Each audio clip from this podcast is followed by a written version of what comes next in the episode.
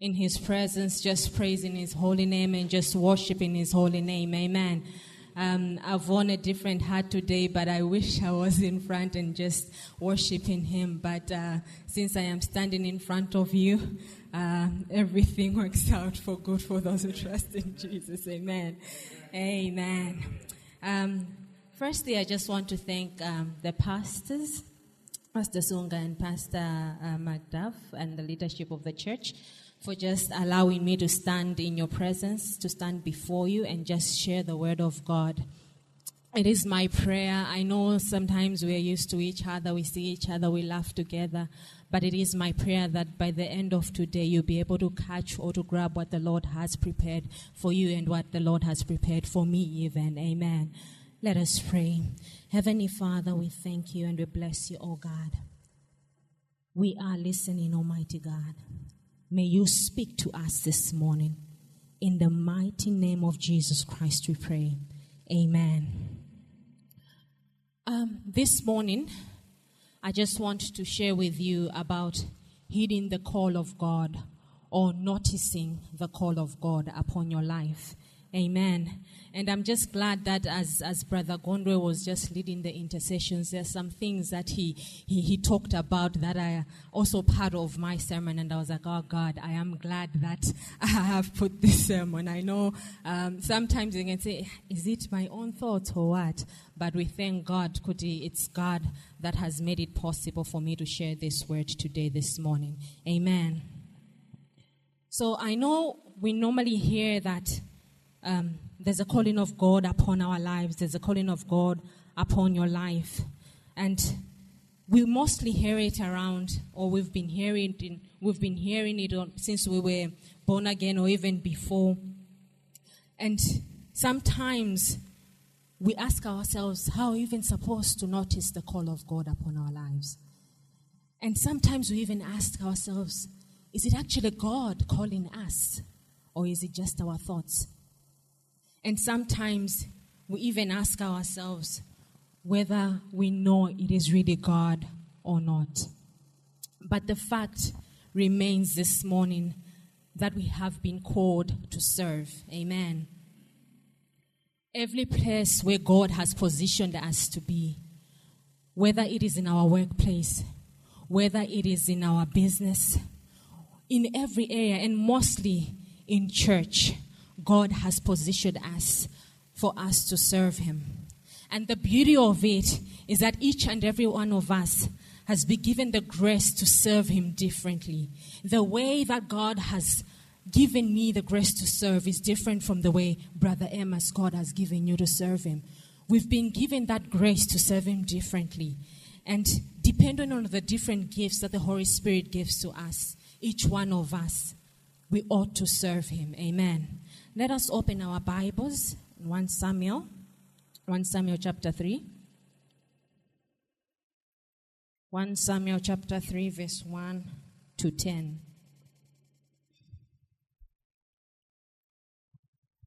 One Samuel chapter three, verse one to ten.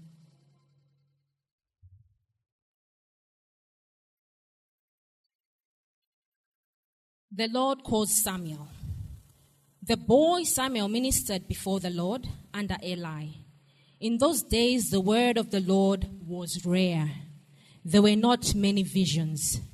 One night, Eli, whose eyes were becoming so weak that he could barely see, was lying down in his usual place. The lamp of God had not yet gone out, and Samuel was lying down in the house of the Lord where the ark of God was. Then the Lord called Samuel. Samuel answered, Here I am. And he ran to Eli and said, Here I am. You called me. But Eli said, I did not call. Go back and lie down. So he went and lay down. Again the Lord called, Samuel. And Samuel got up and went to Eli and said, Here I am. You called me again. You know how it is irritating when you're about to sleep and then somebody disturbs you? So I can understand Eli But this boy keeps coming, and yet I haven't called him. Then, my son Eli, I did not call, go back and lie down. Verse 7. Now Samuel did not yet know the Lord. The word of the Lord had not yet been revealed to him. Underline that. A third time the Lord called, Samuel. And Samuel got up and went to Eli and said, Here I am, you called me. Then Eli realized that the Lord was calling the boy. So Eli told Samuel, Go and lie down. And if, and if he calls you, say, Speak, Lord, for your servant is listening. So Samuel went and lay down in his place. Underline that in his place. The Lord came and stood there, calling as the other times, Samuel, Samuel. Then Samuel said, Speak, for your servant is listening. Amen. Sometimes, as I said, we ask ourselves, how do we know that if it's God who is calling us? As we've read, the word of the Lord was not revealed to Samuel, despite being in the tabernacle. Samuel, as you know, was the son of Hannah and Elkanah. And the time Hannah was crying for a child, she had stayed years and years without having a child. And she kept crying before the God, before God. And then she made a promise that God, if you bless me with a child, I promise I'm going to give that child to you. And we see God fulfilling the promise and blessing Hannah with a son, and that son, we call him Samuel. And after he was born, after a time that he had stopped weaning, I think after the breastfeeding and everything, around three or four years after, Hannah had to fulfill what she had promised God, and she had to go and leave her at the temple.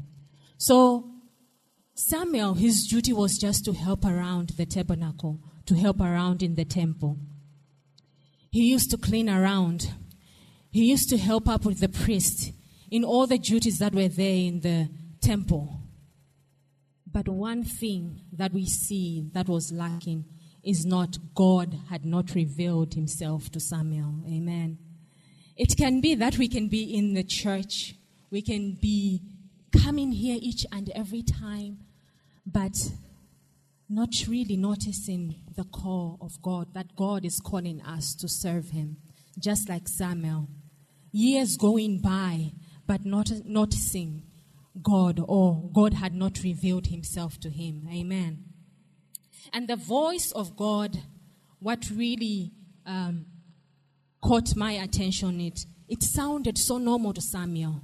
Every time God called him, he always thought that it was Eli that was calling him. It sounded so normal to him that he kept going up to three times to Eli and saying, Here I am, you called me. What is it, Eli? What do you want me to do? Sometimes God can speak to us, my brothers and sisters, and we can feel like, ah, I think it's just my brother talking to me, or it's just my sister talking to me, not realizing that it is God speaking to you, or it is God calling you to serve Him. Amen. Just realizing that sometimes, you know, we ask ourselves, is it God or what? But sometimes it just takes us to realize that maybe it is God just pushing us to serve Him. Not just our own thoughts. Sometimes you can think, ah, should I do this? Thinking that maybe it's just our thoughts, but in true sense, it's God speaking to us or calling us to serve Him. And what really actually comes to my mind is if you are alive, then you ought to serve God. I ought to serve God. If you are not dead, God is not done with you. Hallelujah. There is still time for us to work for God. There will always be something unsatisfying in our lives until we find our calling. What is it that God is calling you, my brother? What is it that God is calling you to do, my sister? Until you find that, you'll never be filled, so you'll never be satisfied. Hallelujah. And there are things that can help us to just notice the call of God or noticing the heat of, of God over our lives. Number one is when you starve for the truth. We see in 1 Samuel chapter 3, verse 1. In those days, the word of the Lord was rare, and there were not many visions. Sometimes in our lives, things can just come and just bombard us and just fill our minds, fill our thoughts, that we can't even have that time to notice the Word of God speaking to us. As that time, it was rare. Now we live in a time that information is just readily available. You know how it is on social media. You go on social media, you find all sorts of, uh, of thoughts, people bringing in each and everything, even the things that are not even concerning the Word of God. So it's up to us to take the truth. Amen. Let us have that starvation of the truth. I remember this other day, and like I think the, the way I'm saying that the, the social media is just full of information. Um, I love movies so much, and then I was just looking forward to Christmas movies that are coming um, at the end of this year. And one thing that caught my attention is a certain movie that said, um, you know how it is, they can write a comment for you just to get intrigued to see um, what the movie is all about. So the the comment below the, the, the, the, the picture of the movie had said um, she had met the angel and then her life changed. So I thought, oh, let me go and see what is this movie all about. And I started just watching the trailer of that movie. And I noticed there was a, a couple uh, during Christmas time, anyways, when Christmas movies are always about Christmas time, isn't it? So there was this other couple, a married couple. Um, they were not really happy. I'll just cut it short. They, they weren't really happy, and it was because of the lady. The lady kept feeling that I feel there's something missing in my life. There's something that I feel that needs to be fulfilled in my life for me to be happy, despite that I am married. And there was a point that she had an argument with the husband, and then she decided, ah, let me just go and take a walk. Ah, let me just go for a jog. Those that love to exercise, those that, those that just love to do something just to clear your head, those that have to do that, you understand. So she went like, ah, let me just go and go and go for a jog and just let me clear my head. Let me just have a breather. Then the lady goes out in the night, starts jogging and starts jogging. And as she was trying to cross the road, a car came out of nowhere and then, luckily, there was a man that came in that pushed her, and the car didn't hit her. Then afterwards, she, she, she, she stood up and said, Where did you come from? So the guy says, ah, No, I just saw you, you were coming in, and then the car was coming, but you did not see it. But they was like, Yeah, I saw the car, but I did not see you.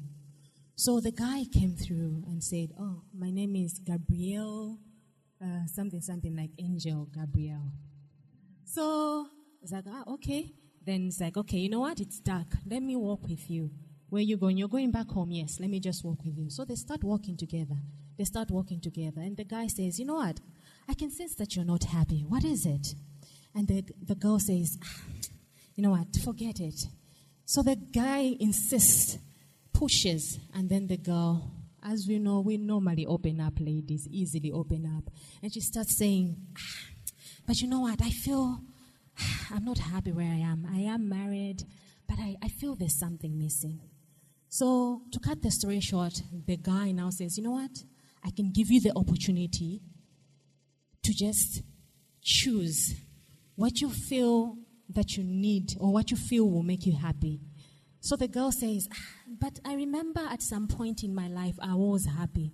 I had a best friend, this and that. But afterwards, when my husband, or my, my best friend died, and then my husband came in, but my husband was not feeling, was not feeling the void that was there. This, this, this connection that I had with my best friend, my husband is not fulfilling it. So he says, I'll give you a chance, and then you go back in the past. Just to go through that whole experience again, and you relate now with this experience. So they managed to go back, and she now started seeing the best friend, the girl. And then afterwards, as the movie kept going, I'm like, ah, but I think something doesn't add up. I realized that they were in love. The girl was in love with the, with the best friend, the girl, as in both the, the, the, the both girls. And then in the end, um, Angel Gabriel, they show that the Angel Gabriel now connects them and then she's like, ah, I think now I, I don't have to be with my husband. I feel like I should still be with that one. You understand what I'm saying? So I go like, okay, uh, Christmas movie, and then this is coming in. So I go like, ah, you know what? Things have really changed now, my brothers and sisters. The way we used to treasure, or the way Christmas now is portrayed, it's something different. You would think that the movie would be all about Christ. But you can see now the LGBT are coming in, trying to bring this. And no, even Angel Gabriel allowing that. You understand what I'm saying? So now the information that is out there now in the social media, they're trying to crush the truth, the word of God. But we'll still stand on the word of God. Amen. Despite whatever is out there, it is my prayer that whatever people say out there, we should still stand on the truth of God. So, as the word of God in the time of Samuel was rare, we still, it, it, the word of God right now is there for us to stand on. We can't say that uh, God is not speaking. God is speaking. He's speaking. Each and every day, He's speaking to us. We cannot say that I did, I did not know. You know, sometimes we go like, ah, how? But to say the truth, we do know because the word of God is being spoken each and everywhere. Amen. So, as I said, we live in a day and time where information is readily available and the things that have just covered the information is just rotten. But we shall stand on the truth. And God knows that the word is available. The, the, the problem is our attitude towards the word of God. The word of God nowadays is just regarded as common to most people. Number two, how can we notice the call of God? By removing, I'll call it the now culture regarding calling. You know, instead of worshiping God for who He is, we have our own definition and idea of God's will upon our life.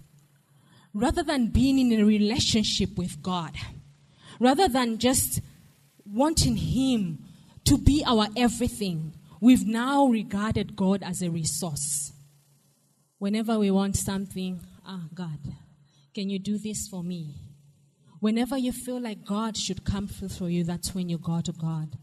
But God wants that relationship, removing that now culture. But okay, there's a prophecy or there's a prophet somewhere. You're the first one rushing there just to go see, oh, what is God saying about, about, about my life? Sometimes it's not about just rushing to whatever is happening around you. That's why I'm calling it the now culture. Things have changed. I remember when I was young, the time that um, the evangelism was just on the top. I remember neighbors or what, women used to come and get us, oh, let's go. And the things that were happening in those, um, in those fellowships and everything, they were so powerful. I remember, although I was young. But when you look at it now, the things that are just covering us, it's all about, oh, what is the prophet of God saying? What is it that's happening? What is it that I'm going to get out of me um, serving God? It's not about what we'll get out of it, but God's will upon our life. Amen.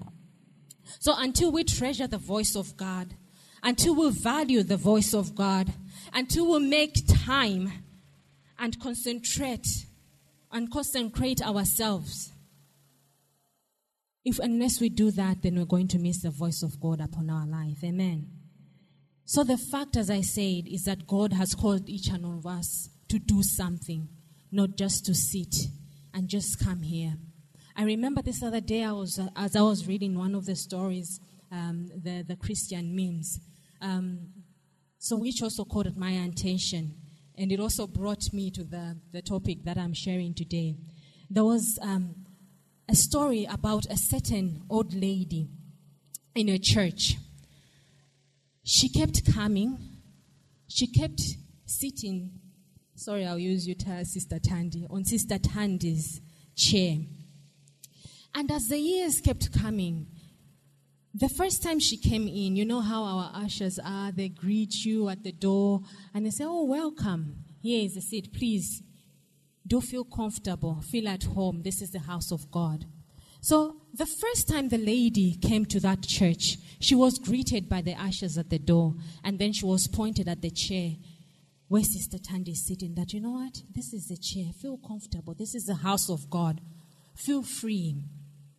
And then every time, every Sunday, as the lady kept coming, every Sunday as she kept coming, she kept going on that same seat and sitting. The service goes, it finishes, goes back home. The following Sunday, she comes. Oh, this is my chair. Let me sit. The following Sunday, so as you can see, up to 30 years went by. 30 years, and she was just sitting on that same chair. So there's a certain lady that came through. She came from a different city. And then as she came, she was serving, she was so, you know, energetic in serving the Lord.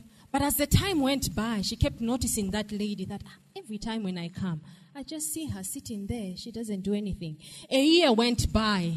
So she got courage and said, ah, Let me ask her, um, is there anything or, or what is it? So she went to that lady and said, ah, Ma'am, I know since I got here, I've been seeing you sitting on that chair. What is it exactly? I just want to understand you more. So the lady smiles and said, Oh, actually, the first day that I came here, the lady greeted me at the door and she told me, Here's your seat, ma'am. You can take a seat. Feel comfortable, feel at home. So since that time, I've been feeling comfortable. I've been feeling at home. This is my chair. You know, the other people have their own chair in church. Eh? this is my chair. If you find somebody, someone is pointing someone, I'm not going to mention who. So if you find somebody sitting on that chair, you go like, uh, but this is my chair, you know? I'm not going to catch the word of God the way I would if I were to sit on this chair. So, as the lady explained it to her, she goes like, ah, you know what? So, I then realized that, you know what? Sometimes we can be doing it whilst not knowing it. We can be comfortable and just come into church and we sit there and then we go back home. The following Sunday we come again. We're just there observing. We come and sit and then after the service we go back home. But as the years keep going, what I want you to ask yourself is, all this time that you've been coming here, what is it that you've done for the Lord? What do you think that God has called you to do in this place? Do you think that God has just called you to sit on that chair? And then you go back home, and then the following Sunday you come back, and then someone waters you, and then you come back the following month, and then the year next. I think now it's time to notice what God is calling you to do upon this church. Amen even where you've been set to be in your workplace. I strongly believe that even for myself, for me to be where I am, God called me. He had a purpose for me to be there. I didn't understand it at first, but now I understand that, oh God, so you brought me here because of this. You know, sometimes when things are happening, we take them for granted, not realizing that God wants us to do something. But I want us to remove ourselves from that comfortable zone and say, okay, God, here I am. I want to serve you. What is it that you want me to do in this church? What do you want me to do for you? What is it that you're calling me to do for you? Amen. So Samuel, as you see, didn't get it the first time. God called him once, God called him twice, and God had to call it the third time. It can be possible that God has been calling us. It's okay if we didn't notice.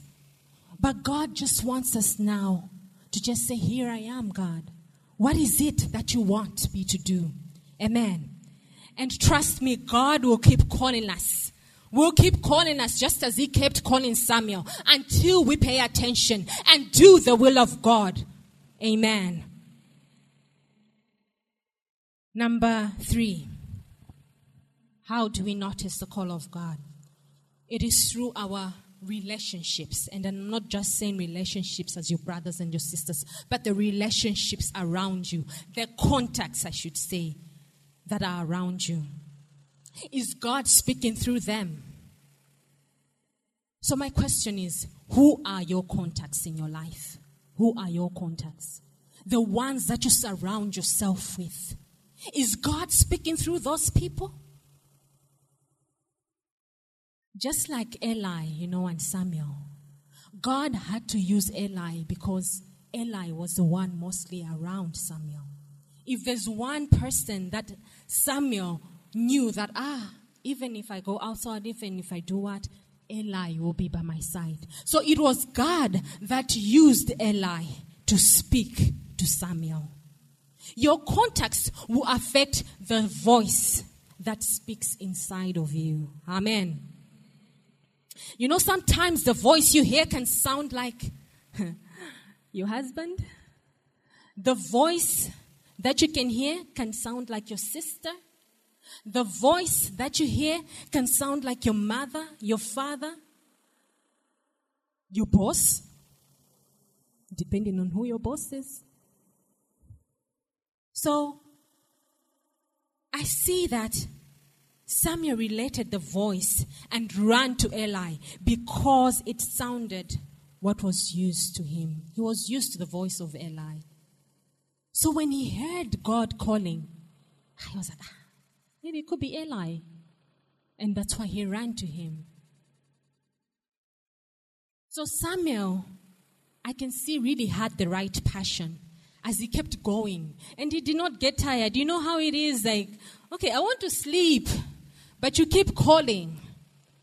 The way I was saying that when you want to sleep and then somebody keeps disturbing you, I have this thing of on Sunday afternoon, I don't want people to disturb me, I just want to rest, you know? So sometimes you would want to sleep. I used to do that, but now, thanks to these little ones, you don't have time to sleep anymore. Sunday afternoons are not the same for me anymore it used to be like, okay, let me have my me time, let me have my sleep. But oh, now that is long, long gone. And that's a story for another day. But you know what? Samuel had the right passion. He kept running, he kept running. And do you have that passion as well? That when you hear the voice of God, do you run or you just sit there and stare? Example Moses. You remember Moses? When God called him, he had that right passion, but he misplaced it when he killed that Egyptian. He ran and then just did he did according to his own will. So some of us have the right passion, but the problem is we ran to the wrong people, the wrong contacts in our lives. You can hear God speaking to you about something, but instead of going to that brother or to that sister, you end up going to that one that you know that, you know, doesn't even edify you, doesn't bring out the, the Christ or the God in you. The comments that come out from that person, and trust me, these are Christians. I'm not saying out, yeah? The comments that come out, you would wonder that, ah, I thought maybe my fellow, you know, would be able to speak something that would really help me. But you, the way the things that come out go like, ah, no. So, focus and see is God speaking through those contacts or through the relationships? So, because we keep concentrating on the things we are familiar with or surrounded with, we end up having our passions misplaced. But God will still come back until you realize it that it is Him calling all the time. Look at 2 Peter 1, verse 10. And what is it that you keep running to? Number four, surround yourself with the right people. And when you surround yourself with the right people, you'll be able to notice the call of God upon your life. Surround yourself with people that bring out the God in you and not the devil in you, you know. It doesn't mean you have to be mean to people, but let your contacts be very important because certain stuff are contagious. You know, the some things that people do and then it comes to you. So better avoid. I remember, I don't know if my sister Tamika remember this, but way, way back when we we're doing the basic ac- accountability groups, when we, the first place that we're in. So one of the things that we she had mentioned, she was like, you know what, for me, I think to serve God, I noticed that I need to cut some friends. I don't remember, I don't, I don't think if she remembers that. But for me, I grabbed that. She said, I think sometimes we tend to cling on to some people, some friends. And those friends are the ones most of the times they rush to you. Hey, I'm coming. Where are you? I'm coming. You know, it's not you running to them, but mostly it's them running to you all the times.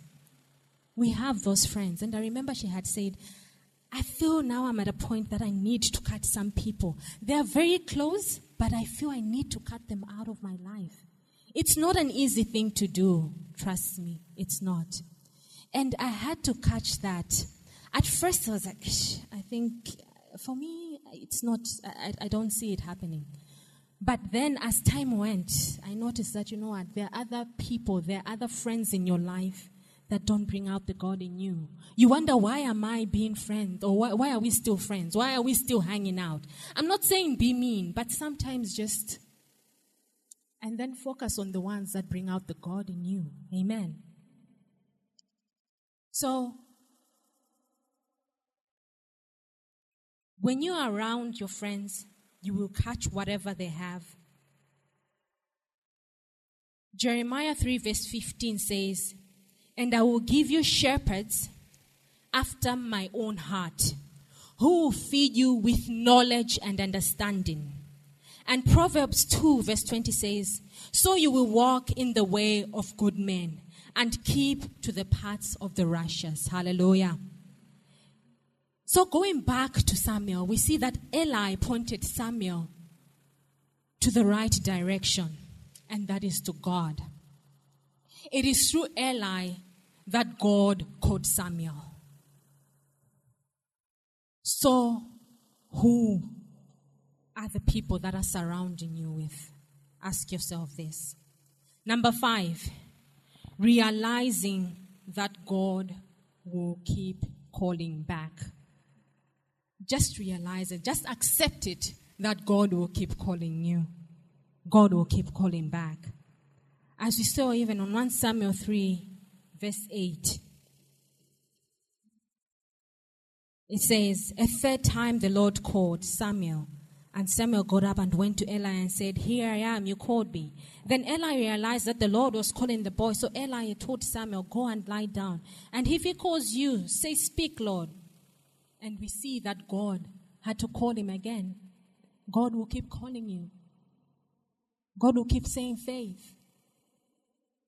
God will keep saying Tamika. God will keep saying Asimenye until you pay attention, until you notice to the call of God, until you notice the voice of God. So God wants you. Accept that God chose you.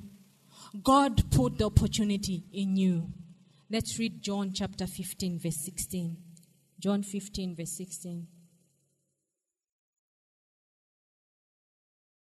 You did not choose me, but I chose you and appointed you so that you might go and bear fruit, fruit that will last, and so that whatever you ask in my name, the Father will give you. God chose us for us to work for Him. And as you see, for us to be fruitful, it's all about being fruitful. Fruitful. We've been hearing it in this church.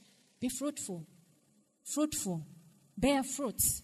It's not just about just sitting, but serving and bear fruits. Jeremiah 1, verse 4 to 5. You can write that. And as well as Romans 8, verse 29 to 30.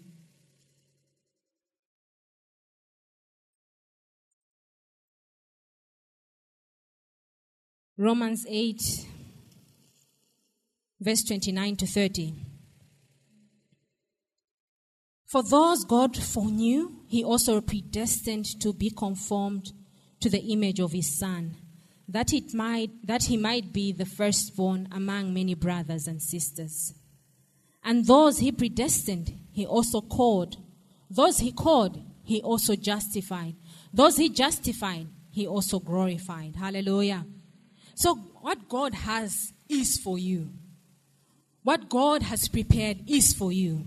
In Ephesians chapter 1, verse 3 to 4, it says, God has blessed us with every spiritual blessing.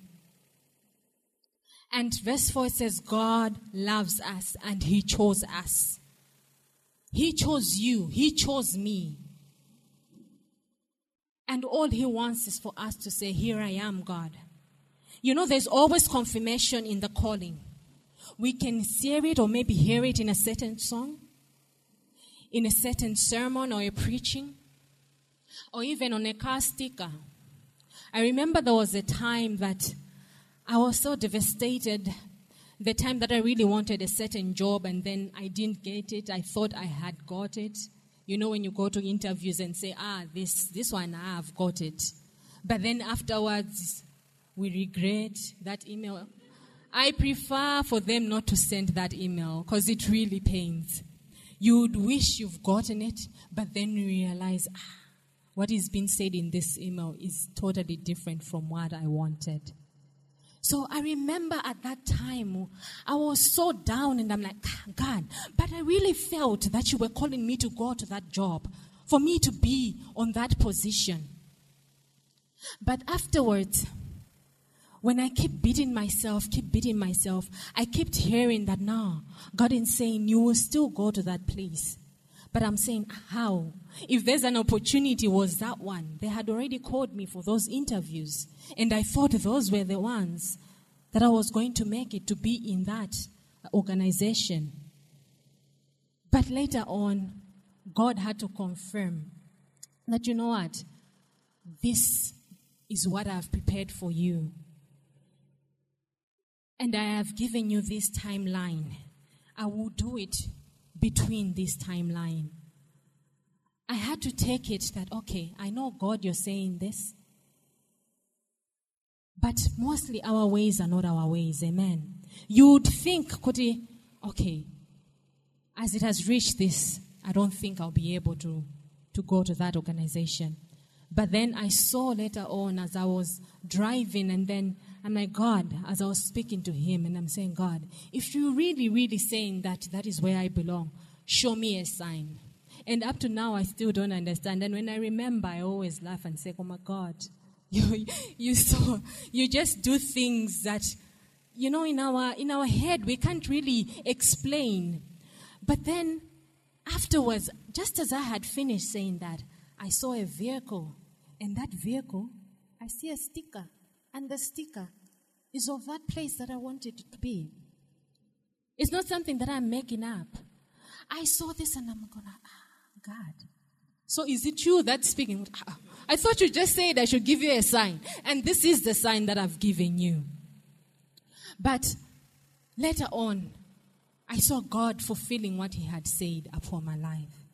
So, whatever God speaks upon your life, he will fulfill it. It does not matter whether it takes a day. It does not matter what it take, whether it takes a year. It does not matter whether it takes years. But in the end, God will fulfill it for you. Hallelujah. So there's always confirmation in God's calling. All we have to do is just be in the right position. The greatest revelation that was revealed in Samuel, that is in verse 9 just being in the right position. God wants us to depend on Him and not His will. Samuel did not know the Lord, as I said. He was busy in the Lord's house helping out Eli, but did not know God's voice. To know God is to know His voice. I wonder if our relationship with God is only us, you know, nowadays, blue ticking God.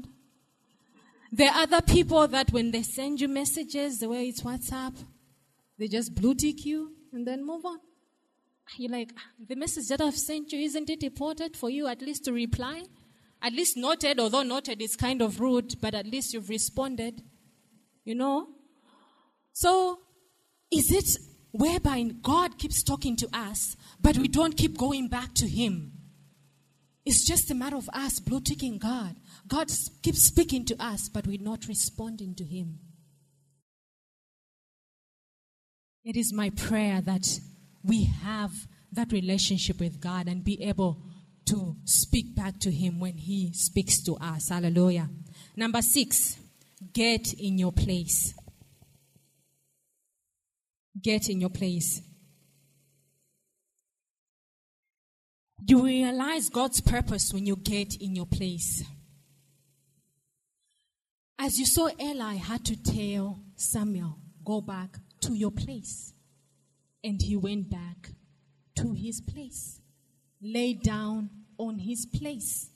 It is that very same place where God called him and kept calling him. That same place where God kept speaking, kept calling. It is that very same place. Don't think it will be a different place. If God is calling you now, don't think that He will call you at a certain place. It is that very same place. God will keep calling you. That very same place. That very same place. That very same place. Hallelujah. So when you say, Here I am, here I am, God, I am ready to do your will. Because to be honest, our will hasn't done us much than God's will. That's for a fact. So it's just a matter of saying, Here I am, God. What is your will upon my life? You know, Isaiah when you say, I'm a man of unclean lips. But God said, I want to send someone. Isaiah said, Here I am. And God used him. When Moses saw that burning bush, he said, Here I am. And when Jeremiah, he also said, Here I am. It's all about saying, Here I am, God. Here I am, making yourselves available. Number seven, realizing that you have more than one calling. If God has called you to do something, let me share this. Uh, it wasn't part of my sermon, but if God has called you to do something and you're doing something in this place, don't relax that that's the only thing that God has called you to do. Amen. There's so many things that God keeps calling us to do. If I am in the praise team, ministering in the praise team, it just doesn't end there. There's so many things that God is calling me to do for Him. So we have more than one calling. We need to realize that it is not just me doing this, but also God wants me to do these other things for Him. I call it there's a conflict of a calling. As I said, I'm in the praise team. Before I was not married. But then God called me and then I got married and I became a wife. Being a wife is also a calling. Amen. Amen, sisters. Hallelujah. So, for me, being a wife, God has called me to be a helper, a helper to this gentleman, a helper just to aid him in his responsibilities as a husband, as a leader, as a man. I am there also to support him in his ministry, in whatever God has called him to be. That is my calling for me to be a helper. As you also, as a husband, it's a calling as well. Amen, gentlemen. Mm. So, apart from that, God has called me to be a mother. I never thought that now I would have these two bundles of joys. But I have to be careful what I am putting upon these children. It's a calling for me as well. Am I raising them for heaven or am I raising them for hell? You understand? The things that we put in in our children or that we encourage them to do. You know, I'll use the, the, the, the, word that Pastor Malduff uses, the kadawashiwashi. I was watching, not I was watching the Kardashians, but I was, so, I was seeing a comment that came through on, on the internet. They're saying, oh, this, this year is their last year. They won't be um, feel airing anymore and everything. And then I saw a certain comment that said, oh, actually my daughter started watching it as she was four years old, and now she was, I think she was saying 17, because I think it's been there for 13 years. So I'm like, oh my God. So you allow a four year old?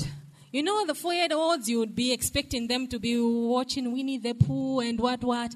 But instead of this encouraging um, things that the, the child is supposed to be watching, educational stuff that are related to their age, she is watching the Kardashians. So she keeps growing four years old, five years old, seven, ten, and now she's a teenager. Your guess is as good as mine. What is filled in her head as she has grown? Do you think she would care about these other things? Or for her, it's the way the Kardashians live their life, it's the way people are supposed to live. That's what she would get from that. So it is my responsibility as a mother. It is your responsibility as a parent. It is your responsibility as a child. God has called you to be that. What is it that you're doing? through that calling that God has given you upon your life.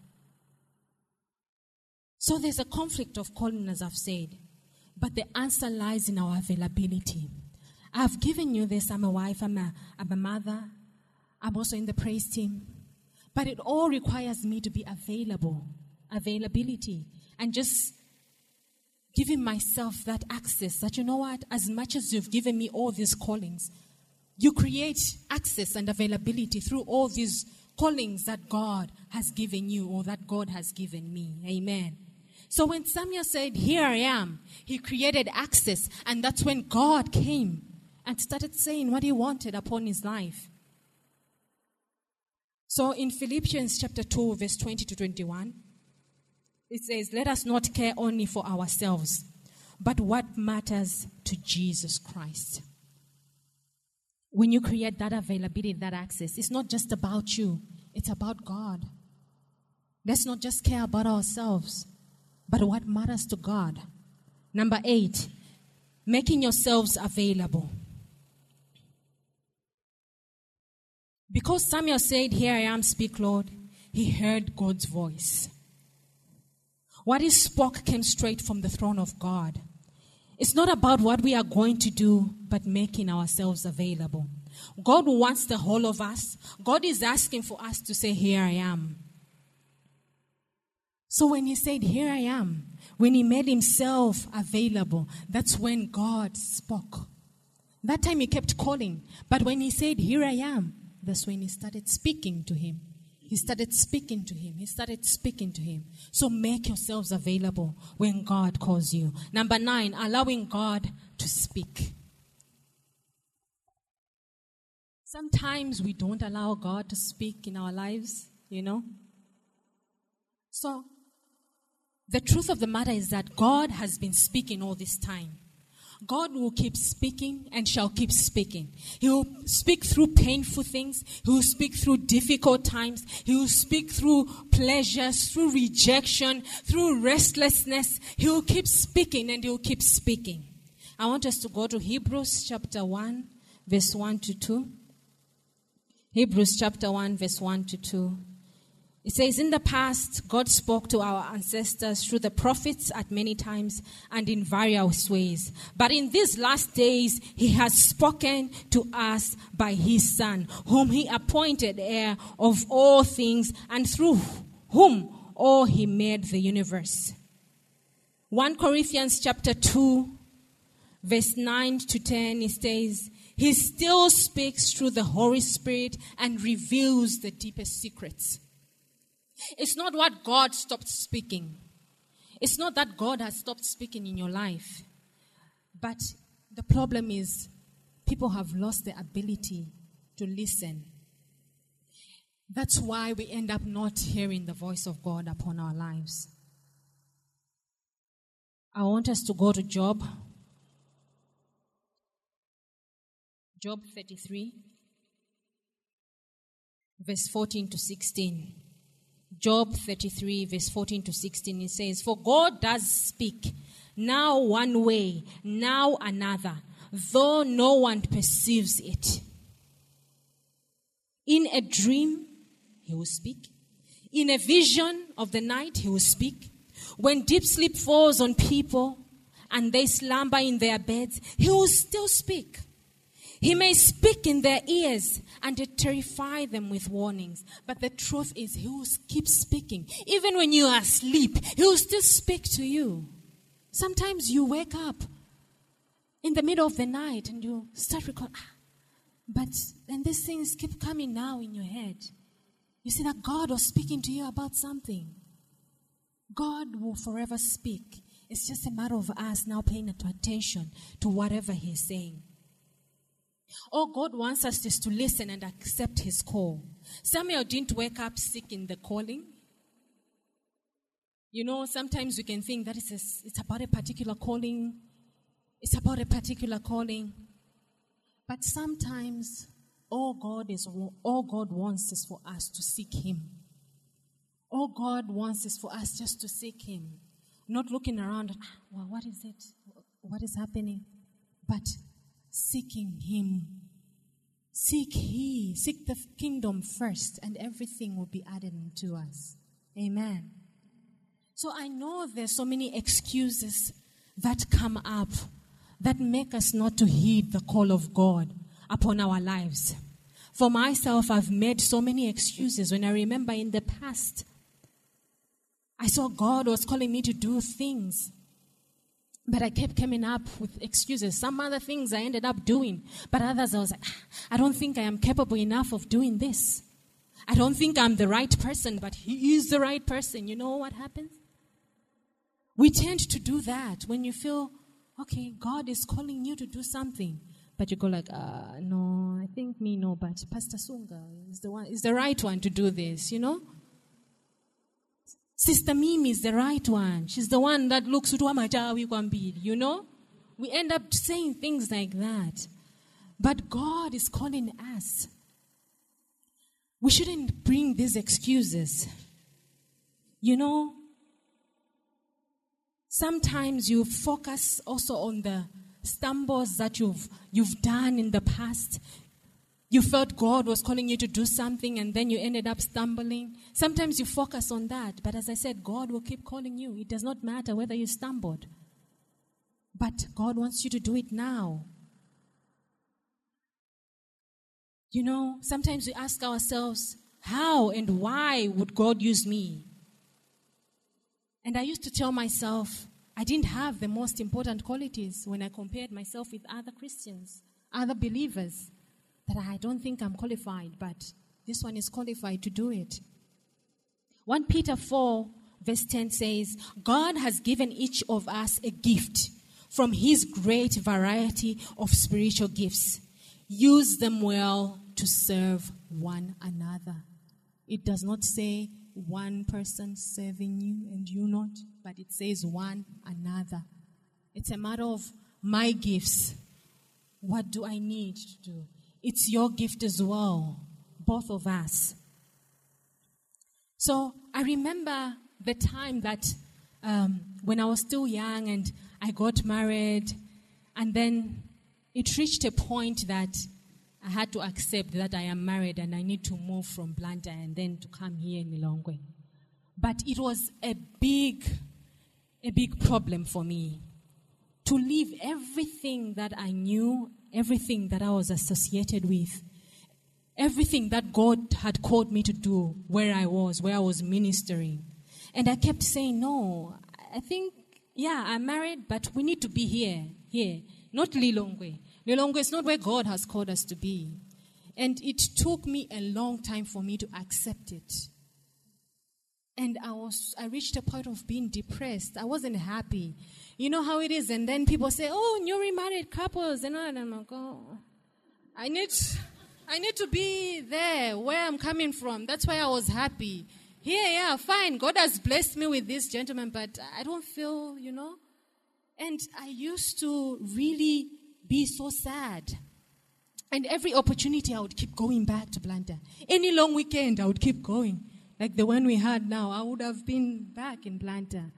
But then, slowly, as time went, it was after a year plus, as the years kept going, now I started noticing that I think God has called us to be in this place, in this city. I know I was used to that ministry that I was involved in and the calling that God has placed upon me. But you know, sometimes God can move you out of that comfort zone where you're so comfortable with and then move you to a different place. You know? Remember Abraham, he had to leave, leave everything that he knew, all his relatives and everything. It's not easy. I've seen it, I've been there. I didn't have anybody here. And you know how it is when you meet someone, you didn't grow up with him, you just met him when you already, you didn't have any family here. And you're like, ah, but all my family, all my friends are there. That's where I'm supposed to minister. But as time went, I noticed God's call upon our lives. So if you ask me today, did we go back to Blantyre? Ah, your guess is as good as mine. We're still here. As much as we tried applying for jobs, trying to find ourselves back there, but God said, no, be here. You need to be here. And we've seen that, yeah, after years, that this is why God wanted us to be here and not there. Amen. So, even when we are certain that God has called us to something, sometimes we'll still waste time. As I say, we bring excuses. We bring in excuses because sometimes an excuse is always something that is near. And most excuses, trust me, seem reasonable at first glance, and they make com- they make sense. And when you think about the excuses Moses made for following God, and when you think about it, I remember when I heard, first of all, when um, uh, Pastor Mo was, was talking about it, I, I, still remember up to now. I didn't picture it that way, but as Moses was saying, ah, ah, but, but, but, but, but you know, he was a stammer, and then uh, how, uh, he's feigning. So you're saying I should be the communicator, the main spokesperson? How am I going to do it? So some excuses do make sense when you look at it. They do make sense. So I mean, like Moses, if he's not a good communicator, why send him to be the chief, spokesperson of God? But God's ways are not our ways. Amen. So serving God is not optional. People come up with all manner of excuses. I am too old. I am too young. I am too busy. I am too tired. I am too sick. And the list goes on and on. But we have all been called to serve. It's not a matter of what is actually uh, happening in your life, but we've all been called to serve. So are you dragging or delaying yourself to serve God? Maybe you're even running out of another good excuse when pastor comes to you, probably, you know. If an opportunity is staring in your face, I just want to encourage you that there are some excuses that most people use. But in the end, God just wants us to make ourselves available. Hallelujah. Hallelujah. So there are some excuses that people use. And I found out that there are about seven, the ones that I saw, there are seven most common excuses people use not to serve God. Number one, I can't. I can't. I can't. I can't. I can't. Your excuse is you don't have what it takes. And the sad part of this excuse is that it also means that you don't trust God. If you're saying you can't, then you don't trust God that will be able to do it for you. Saying I can't to a good thing is an indicator of faith. If God calls you to eat, you can do it. Because whatever you lack, He will supply. You know, Gideon would love to weigh in on this excuse of I can't. You remember in just, Judges chapter 6? After the Israelites had done all that evil, and then God just handed them over to the Midianites. I think it was up to seven years. I think God just got tired of them. So, whenever the Israelites were planting their crops or whenever they had all these animals and stuff, the Midianites would just come and destroy and attack and just do all sorts of, this, all sorts of these things. So, God sent Gideon to rescue the Israelites. And you remember he said, I can't. My tribe is the least, you know. Sometimes you can say, ah, God, I can't. But look at me, the way I am. I am not short enough. I am not tall enough. You can just bring in these excuses that do not even make sense. Number two, I don't know how. The task seems overwhelming, and you may be too proud to ask for help. So you just say, I don't know how. I don't know how. We just have to do for now. And if you trace the roots of I don't know how, this excuse is often fueled by either laziness, either tiredness, or mostly fear. So, don't you think Noah, or do you think that Noah knew how to build that ark when God said, build this to our fellow engineers and stuff? I keep asking myself if God had to ask him, God was saying, He's saying He'll supply, He'll be able to help you to do that, to accomplish that. Number three, I don't have time. So God calls for obedience now, but mostly we are preoccupied, and chances are with this as an excuse, we will never have time. That's a fact. If we keep saying, I don't have time, I don't have time.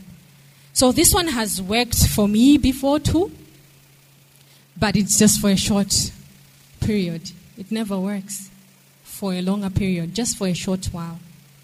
So what it really means is I have my time and I have God's, and there's God's time. And more specifically, it's more about I have my agenda and God's agenda. And there's no time left in my agenda. We'll see how Jesus responded in Luke chapter 9, verse 57 to 62. Remember when he said, Follow me, and then one say, ah, let me go and return, and then let me bury my father. And another one came and said, oh, let me say goodbye to my family. But God is saying, this is the time for you to serve. It's not about going back and doing something. If I've called you to do something, it is now. Number four, I am all alone. That's another excuse that we use. So leading out by faith feels this way sometimes. So sometimes we can't see that there are other people that God has placed to help us in whatever God has called us to do. Hallelujah. So sometimes it seems so lonely when you're serving God. But God is saying, I will put people that will help you. And you remember Elijah when he thought he was all alone? in 1 Kings chapter 19, he later realized that, oh, there are other people. So we're never alone in serving God. God has already placed other people to help us serve Him better. Number five, I am afraid when you allow fear to just overcrowd you and just um, take over you. So, most of us use this, and we feel that this excuse could mess up things. If I say, ah, maybe if I do it, I might mess it up. Or maybe I didn't understand well that God was calling me. And sometimes we create worst case scenarios. What if? So God has called me to do. Why if? What if this happens? What if this happens? You know. So we can't possibly get to the victory until we face our fears. Amen. Number six, I can't afford it. We are afraid that sometimes that it will be more expensive to to just to serve God. Most of the times as Christians we don't say it. we tend to hide it, but it is real. Sometimes go like, ah, if I am called to do this, if I am told to be the the one leading the the, the, the men of honor, if I lead this ministry or if I do that, eh, it will be mostly me going and picking up stuff. If you will, I have to go this, I have to go there, and I have to do this, you know. We tend to focus and say, I don't think I can afford this. My, my, my pocket, when I look at it, uh, it, it can't, you know. It's not the right time. Unless God blesses me, maybe with a nice job, we always say this, or maybe with a good business, then I'll be able to do it. Number seven, I want. So, this may be the boldest and daring excuse that Christians would use. So, with this excuse, you simply refuse. You're simply refusing. There's no two ways about it. So, you might disguise it in so many ways that it shouldn't see that you're refusing. But the truth of the matter is, you're refusing.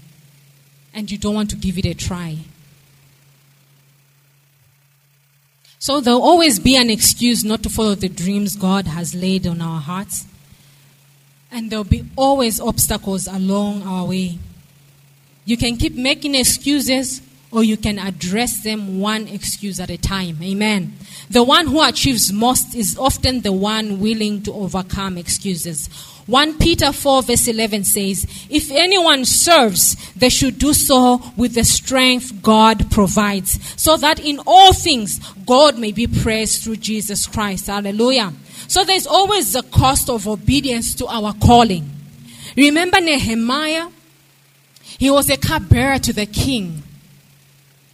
And when he heard about the news, he was so down, he was so sad. And it reached the point of the king noticing that he was not okay. It's not how he was. And the, the king had to come and say, What is it? You, you, you look so sad. What's happening? But there's always a cost of obedience when it comes to God's calling. And we see Nehemiah when the king allowed him to go.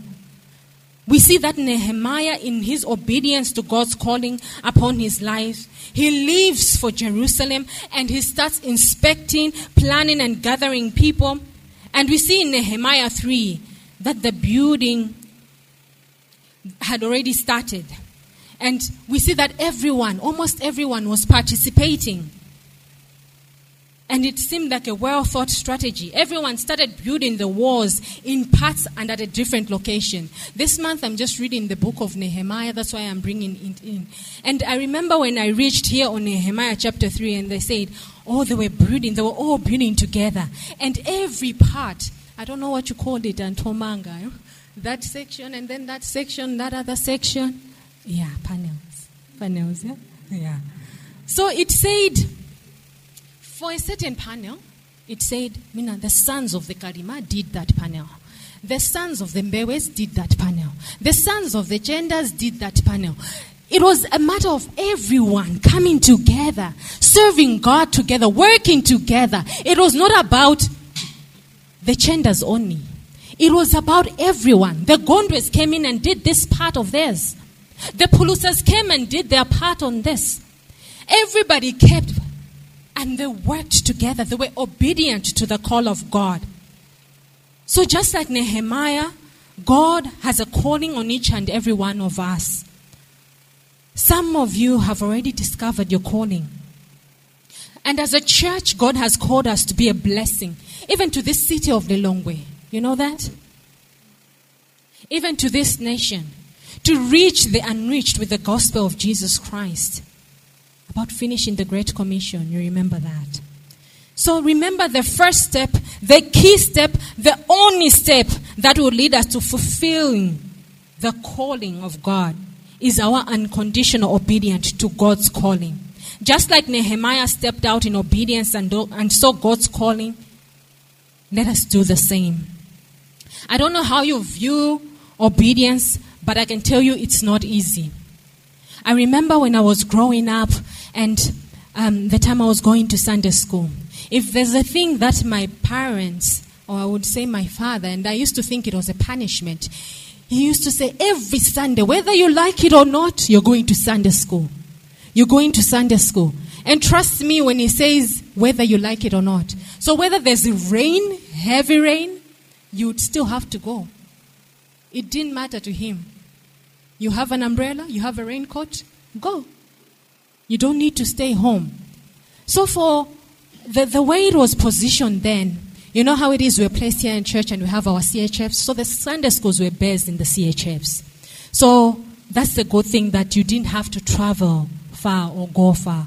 So, if it's me staying in area 18, I had to attend Sunday school in area 18.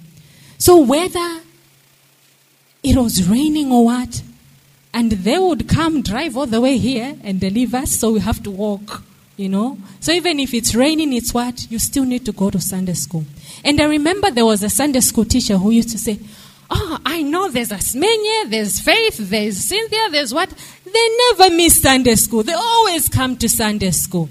You know what? Just because you come every time to Sunday school, God will do so much for you in your lives. You will not lack, you will not what what. Just for being obedient. Everything will work out for you. And I grew up believing that, that, oh, okay, as long as I'm doing this for God, as long as I'm going to Sunday school, everything will work out. But I was wrong. If you are obedient, know that you face suffering, you will face opposition, even in church. You will face persecution, even insults from your fellow Christians. So, we might say that, oh, it's fine. Let me do this. Everything will work out. But let us have that mind that even when I'm obedient to God, I will face this. There will be negativity from others. But as long as we focus or we put our trust in God and just focus on serving God, it will work well for us. Amen. So when Nehemiah stepped out in obedience to God, he also faced opposition. He faced insults. Remember Sanballat? Remember Tobiah? Arabs? The Ammonites? They weren't happy when they saw that he was building the wall. You know? But he didn't focus on that. He still focused on the call of God upon his life. He still worked and then managed to fulfill what God had, had, had called them to do. Amen. So, the scripture that really stands out for me in Nehemiah chapter 4, it's verse 6. They said, So we rebuilt the wall till all of it reached half its height, for the people worked with all their hearts. So I've seen that when you work for God with all your heart, God handles your business. Amen. So it's not a matter of giving up. Nehemiah did not give up what God called him to do, even when he faced opposition, even when he faced persecution, even when he faced insults. And we see that eventually God fulfilled his promise and the wall was built. So God will fulfill his promises if you are obedient and walk with him. So we might ask, what does obedience mean? It simply means hearing the word of God and just acting on it. It implies aligning our will to God's will, doing what God has asked us to do. It is when we completely surrender to His authority and base our decisions and our actions on His word. And obedience is so important in our lives because it is an act of worship and it demonstrates our love for God and sets us apart. Being obedient also shows that God, that we trust God. Obedience can mean following God, being led by Him, even when we're not sure about the outcome. Amen? Obedience can be tough many times. It means taking the higher road, even when there's an easy way out.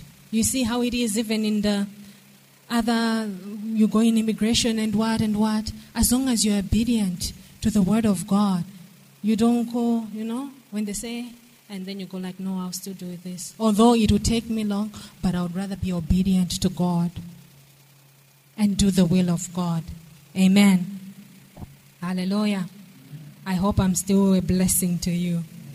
So, as I conclude right now, what I want to ask you this morning Are there things in your life that God is asking you to do that you think are tough? Or that you think that do not make sense? Your obedience will show God that you trust Him. And it will be accounted as the evidence of your faith. Obey God to give even when your budget is tight. You know how it is? That you feel like this is the only money that I have, but we need to obey to still give to God. Obey God and forgive even when it hurts so bad. Are other people that have hurt us, that have done us wrong, but we need to obey to forgive. Obey God and work hard even when you have been passed for that promotion at work. Still obey God. And obey God and love. You know how we have some unlovable spouses? Love them still unconditionally. There's a reason why God has put us in every situation that we are in. Amen. So I want us to be obedient to the Word of God. And as I am still concluding, I will still ask this question Are you being obedient to His call? Because it is an obedient heart that God loves. Will you respond to His call as He is calling you? If you make yourselves available, He will speak to you just as He spoke with Samuel. Are you holding back your service in this church? What God has called you to do in this church? What I can say is never hold back the work that God has given or placed upon your heart. And what really, really catches my attention is that God is monitoring our works. Amen and we will be held accountable after this life.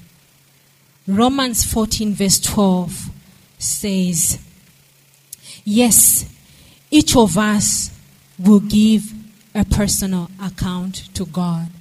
And underline the word personal account. It's not a matter of what the church you are in did, what the family you are in did for God what your marriage did for God, but it will be a personal account. What you did for God. When God called you and said, I want you, Menya, to do this for me. I'm calling you to do this for me. Did you accept God? Did you accept His calling? So it will be God now asking us, What did you do for me? And we'll all be held accountable. Hallelujah. So let us work for God while we have life. Time to work is now. God has called us now. It is now that God wants us to call to work for Him. It's not about next month or it's not about after the whole coronavirus has ended. It's not about when I have a good job or when I am less busy. But God is saying, Time for you to work for me. I am calling you right now. I am calling you, Asimenye, to work for me right now. It is now that I need to work for God. It is not any other time but now. Amen. So, the last verse that I want us to reflect on as I finish is the verse that is upon my heart this whole year, and I know it's my sister Mimi's verse that she's just, she, she, if you know, she keeps posting it and posting it, and I'm like, this is my verse for this year. When you go on Hebrews chapter 6, verse 10, it says, God is not unjust. He will not forget your work and the love you have shown him as you have helped his people and continue to help.